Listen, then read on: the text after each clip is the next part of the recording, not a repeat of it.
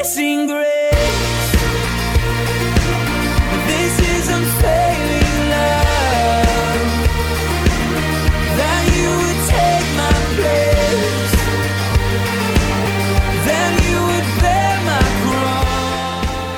Welcome to Day by Day, the verse by verse Bible teaching ministry of Calvary Chapel in Elk Grove Village, Illinois, with Pastor Phil Ballmaier. We're glad you've joined us, and we look forward to spending time again in the Word of God together. We also invite you to stay tuned at the end of today's broadcast for information about additional studies and resources. Thanks again for being with us. The judgments of God that we are reading about in advance are not aimless in nature, but in some cases are rather serving to orchestrate additional events that will ultimately bring human history to a crescendo. Pastor Phil brings this into view as he shares from Revelation chapter 16. Well, Henry Morris, in his commentary on Revelation, said, and I quote, Associated with these pantheistic systems was and always has been the worship of spirits. Whether these are understood as spirits of ancestors or as the spirits of trees or other natural objects, such worship is in reality the worship of demons or fallen angels. Such religions, thus, are also commonly associated with idolatry. Thus, Eastern religion, whatever specific form it may assume in a particular time or place, is essentially the same old worship of idols which God's prophets continually condemned in the Old Testament. You know, Israel worshiped um, nature gods. They worshiped Baal, uh, who was one of the gods or the deities that they worshiped. He was a, a nature god, a fertility god. And of course, if you worship Baal, and what was so um, enticing about the worship of Baal, he, like many other fertility gods and goddesses, was worshipped through sexual orgy. And so that was very appealing to the flesh, right? Besides the fact that as you worship these fertility gods, uh, you were guaranteed by the gods, if you believed in them, that uh, you would be blessed in your crops and things, and your livestock and all would produce abundantly, and your fields and so on. But they're just demonic religions that the devil had raised up to distract people from the true worship of God. So the kings of the east coming, and God is going to. The, the blessed thing about it is, isn't it awesome to see how God is working in nations in the east? China, India, I mean, Korea. I mean, it's incredible to see what God is doing in these eastern countries and many others. How the gospel is spreading like wildfire. I mean, God loves these people and is saving them. But like in America, there's always going to be people in this world that are not going to want to give uh, to uh, give God honor. They're not going to turn their lives over to Him, even though He gives them every opportunity in the world. I mean, by this time, the gospel has been preached throughout the whole world. He's even sent angels into the world to preach the gospel, and yet men and women throughout the world have rejected it. So now there's nothing left but judgment. And the kings of the East represent the Eastern religions, basically that their nations were, uh, have embraced. And so they're going to be judged also. Verse 13 John said, I saw three unclean spirits like frogs coming out of the mouth of the dragon, Satan, out of the mouth of the beast, the Antichrist, and out of the mouth of the false prophet. For they are spirits of demons performing signs or miracles, which go out to the kings of the earth and of the whole world to gather them to the battle of the great day of God Almighty. Now, these spirits, John says, looked like frogs in form. The Jews regarded frogs as unclean and gross, as you might imagine. Um, but the Egyptians, they worshipped a frog goddess. You remember, one of the plagues poured out against Egypt was a plague of frogs you read that, and you, you know, you read how that God says, you know, there's going to come frogs into the land. You know, they're going to come into your houses. They're going to come into your bedchamber. They're going to be on you. They're going to be in your kneading bowls. They're going to be in your ovens. They're going to be everywhere. You know, and and and that was because the plagues against Egypt were poured out against each one of their gods. Those were literal frogs. These are not literal, of course. Uh, John says they are really demons and demons that have been empowered by the devil to work miracles, to gather together to one place the kings of the earth for what the Bible calls here the battle of that great day of God Almighty. Now, we have already studied how that the Antichrist and false prophet have been given by the devil supernatural abilities. Turn back to chapter 13.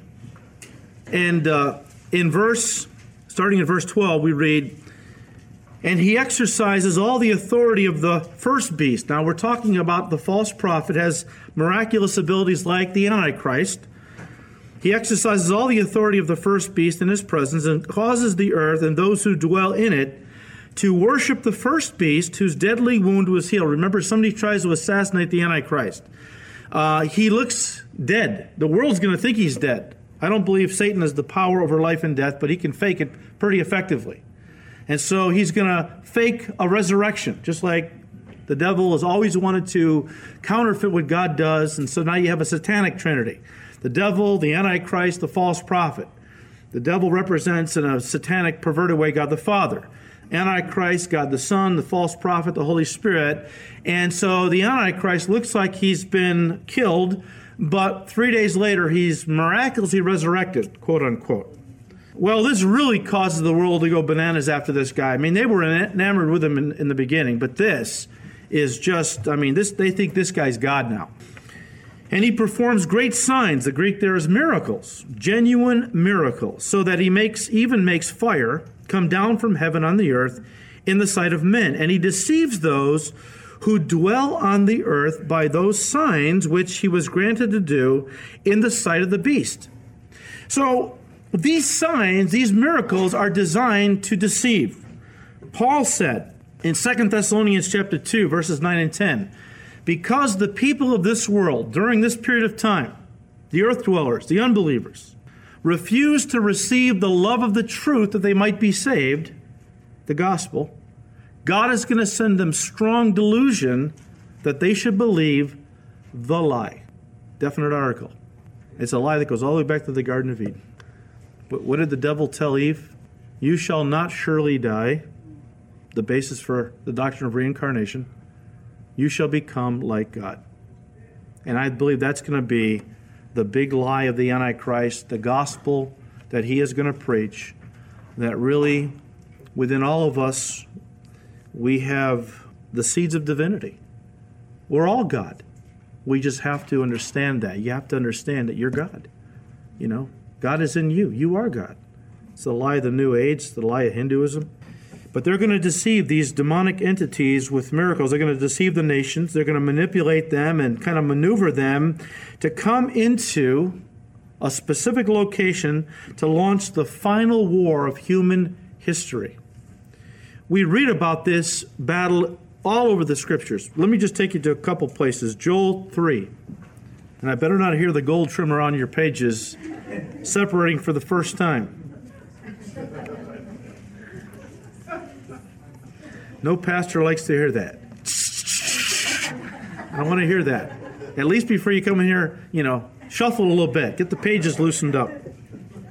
All right, Joel chapter 3, verse 2.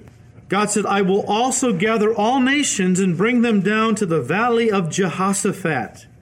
And I will enter into judgment with them there on account of my people, my heritage Israel, whom they have scattered among the nations, and they have also what?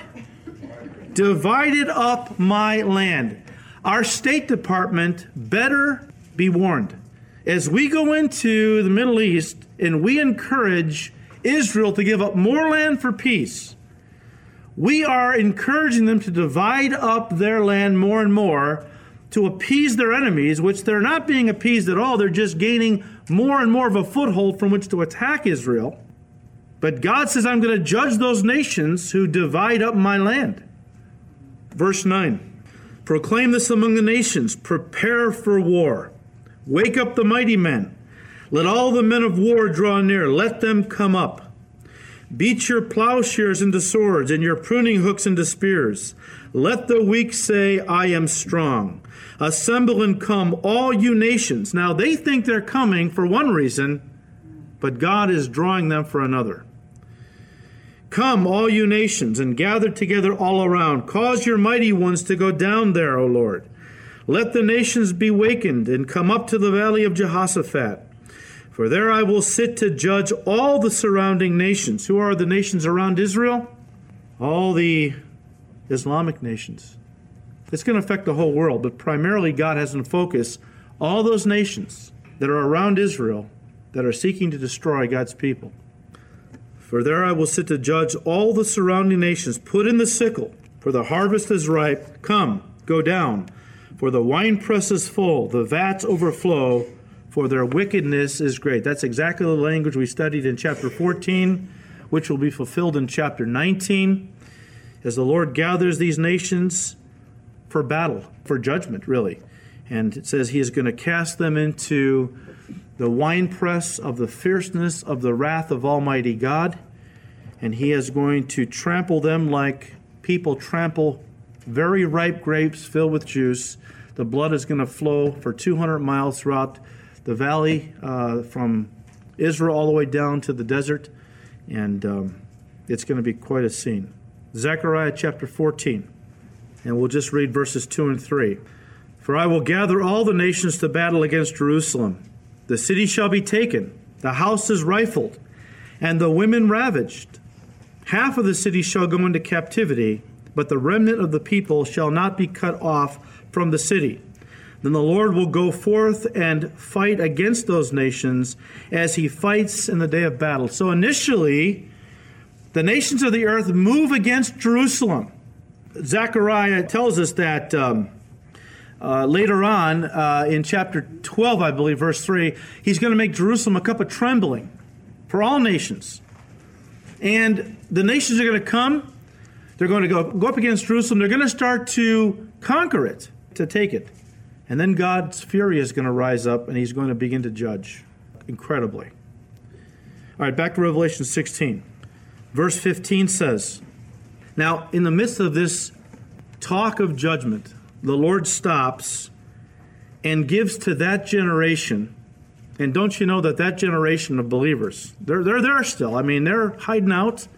Uh, they're really hiding from the Antichrist, but they're around, all right? Tribulation saints. And I would imagine they're going to be really big on studying the book of Revelation, all right? And so the Lord stops and he gives them a word of encouragement. He said, Behold, I am coming as a thief. Blessed is he who watches and keeps his garments, lest he walk naked and they see his shame. This is um, a gracious word of encouragement from the Lord given right before he's going to have the final angel pour out the seventh bowl to assure these believers that look, things look pretty bad, but I haven't forgotten you. All right? I'm coming quickly. In fact, there's a beautiful kind of a parallel passage in Malachi where the prophet also um, gives words from God to the righteous in that generation who were terrified at the Lord prophesying through Malachi the day of the Lord judgments that were coming. They didn't know when they were coming. For all they knew was going to happen in their day. And they were terrified. And the prophet stops and offers this word of encouragement from the Lord, verse 16, Malachi 3. Then those who feared the Lord spoke to one another. It's good to speak to one another, you know, when you fear what the Lord is talking about as we look around, you know, as we look around at the prophecies being fulfilled in our day. You know, we know what's going to happen. The Lord's told us, but it's still frightening, isn't it? It's good to talk to each other, to encourage each other, you know? That, you know, the Lord is on the throne. And no matter how bad things get, we trust that it's all in His control. Things are working out according to His plan. But verse 16 Then those who feared the Lord spoke to one another, and the Lord listened and heard them. The Lord eavesdrops on our conversations. He loves to hear us talk about Him, you know? So a book of remembrance was written before Him for those who fear the Lord and who meditate on His name. The Lord's got a little book. It's called the Book of Remembrance. And every time you guys get together and you talk about how wonderful the Lord is and how much you love Him, He writes that in His book. Oh, you know, so and so just said the nicest things about me today, you know, and just just loving on me and just praising me. And, and the Lord writes all that down. Verse 17 They shall be mine, says the Lord of hosts. on the day that I make them my jewels, and I will spare them as a man spares his own son who serves him. The Lord is encouraging that generation and even this generation that I will not punish the righteous with the wicked. For those people who think the church is going through the great tribulation, look, the Lord is not going to punish the righteous with the wicked. Now, even for these tribulation saints, He has been protecting them. I'm convinced, I'm convinced that these tribulation saints have not incurred any of the judgments of God. They have been hiding from the Antichrist who's been killing them. But even when God poured out his judgments against Egypt, there were times, and, and, and, we know specifically, there were times when God said his people were protected. I'm convinced that his people were protected throughout all the judgments. Remember when it said that God brought the plague of darkness on Egypt, but in Goshen, the land of the Jews, there was, there was sun, the sun was shining. Because God won't punish the righteous with the wicked. Lot was in Sodom, and God sent two angels to wipe out Sodom and Gomorrah because of their immorality and sin. And so they come to Lot, who was not a, he was a righteous man by faith, but by practice, I don't know what he was doing living in Sodom. But the angels came to him and said, "Look, you got to get out of here. We're going to bomb this place." oh well, okay, great. Let me get a few things. No, now get out of here. And while he lingered, they grabbed him and, and drugged him out of the city. They said, "We can't do anything until you're out of here, because the Lord will not punish the righteous with the wicked." And so he's just encouraging his people here. Now, he said, Behold, I'm coming as a thief. The word thief there always in the New Testament refers to unbelief, but it's used in a spiritual way, I'm saying. Always refers to unbelievers caught off guard by God's judgment. Turn to 1 Thessalonians 5. We've already read this in the course of this uh, study, but let me refresh your memory. 1 Thessalonians 5, starting at verse 2. Paul said, For you yourselves know perfectly that the day of the Lord so comes as a thief in the night. That's judgment. It's going to come as a thief in the night. For when who? They say peace and safety. Then sudden destruction comes upon them as labor pains upon a pregnant woman, and they shall not escape. But you, brethren, see, he's making a differentiation between unbelievers who are caught off guard by God's judgment, and believers who understand the judgment of God, who have read the scriptures, who know the things that are going to lead up to the day of the Lord judgments. But you, brethren, are not in darkness, so that this day should overtake you as a thief. Now, all Christians are waiting for Jesus. Listen, though, not all Christians are watching for Jesus, and there's a difference. You can be waiting for somebody, and when they come, they could catch you by surprise. But if you're watching for somebody, when they come, they won't take you by surprise. You know, all Christians are waiting for Jesus coming.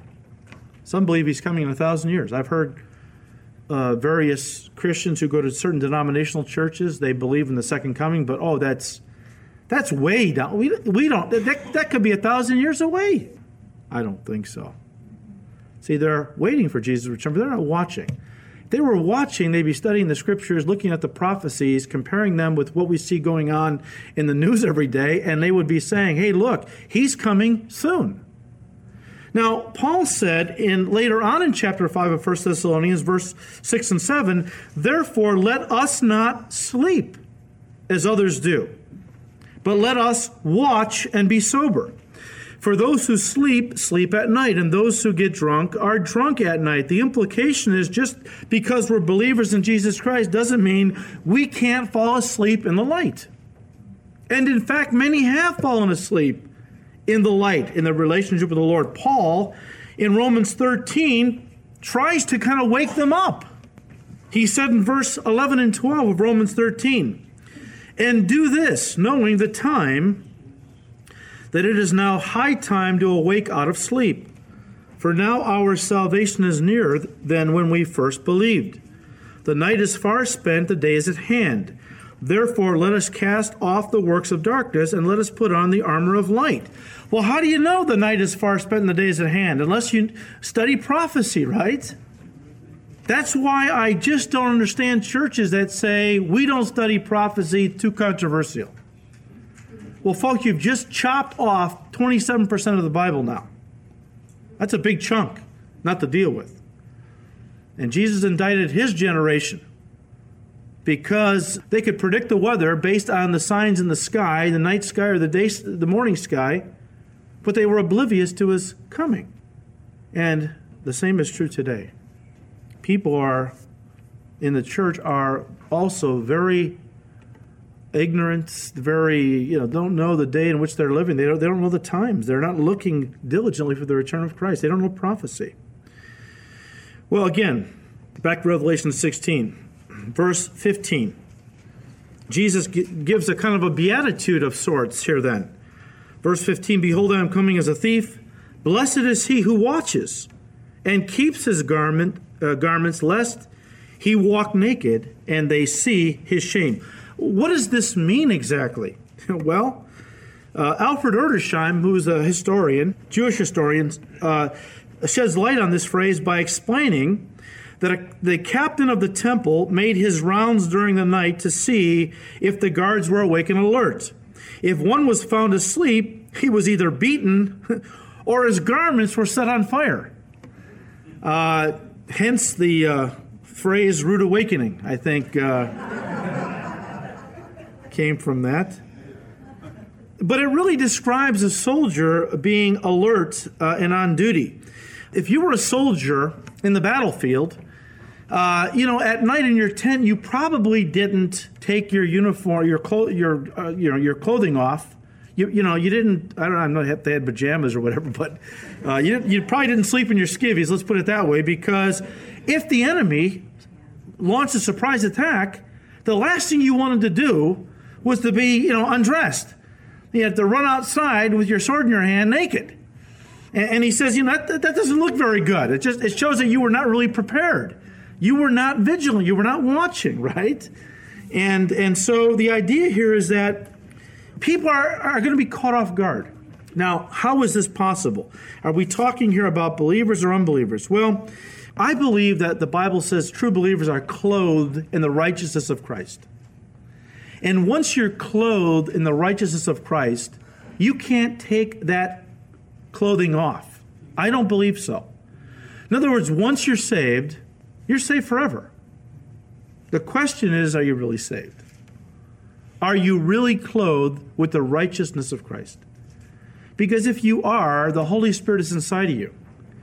And, you know, you're going to be watching. You know, I say that there are Christians uh, in different churches that are asleep in the light, and, you know, there's a debate are they really saved? I don't know. I think you can be a real Christian and not be as uh, vigilant. I think you can be wrapped up in the cares of this life so you're not watching like you should. But I think all true Christians filled with the Holy Spirit have an idea that, or a sense that the Lord is coming soon. Okay? And, and because, because we're clothed with the righteousness of Christ, the Spirit of God is within us. And so He's kind of prodding us. He's kind of, you know, speaking to our hearts that look, the signs of the, the signs are all around us that Jesus is coming soon. Stop being entangled with the cares of this life. You know, get serious about the Lord realize that this world is passing away. You don't want to have him come and be ashamed at his appearing, as John says some are going to be. Genuine Christians who, when he comes at the time of the rapture, they're, they're going to be caught up with other pursuits. And he's going to take them because they're saved. But they're going to be ashamed that when they stand before him, they don't have anything really to show for their time on the earth. And so you don't want to be caught in that predicament. So uh, I just believe that this is a, uh, a admonition to people on the earth at this time, and, and to all of us, really. I mean, this little statement here by the Lord as he stops to just, you know, in the midst of this judgment, to give this little word of encouragement and warning, I think this applies to every believer, but especially those at this time that we're studying about. Well, verse 16. These demons, these frog like spirits that go out into all the world to kind of use their miracles and their deceptive wonders to draw the kings of the earth and their armies uh, together for one last final battle. And they gathered them together to the place called in Hebrew Armageddon. The name Armageddon comes from two Hebrew words, Har Megiddo. The word Har means hill. So uh, the hill of Megiddo. The word Megiddo literally means place of troops or place of slaughter. You've been listening to Day by Day, the verse by verse Bible teaching ministry of Calvary Chapel in Elk Grove Village, Illinois, with Pastor Phil Ballmaier. Today's message, as well as many other studies, can be heard and downloaded free of charge from our website at daybydayradio.org. From our website, you can contact us, order resources, read Pastor Phil's blog, and also subscribe to our daily podcast. We hope you'll pay us a visit. And remember to join us for Day by Day, Monday through Friday, here on this station. Thanks again for listening, and please join us again next time as we continue to study God's Word. Until then, may the Lord richly bless you and guide your steps as you walk with Him day by day.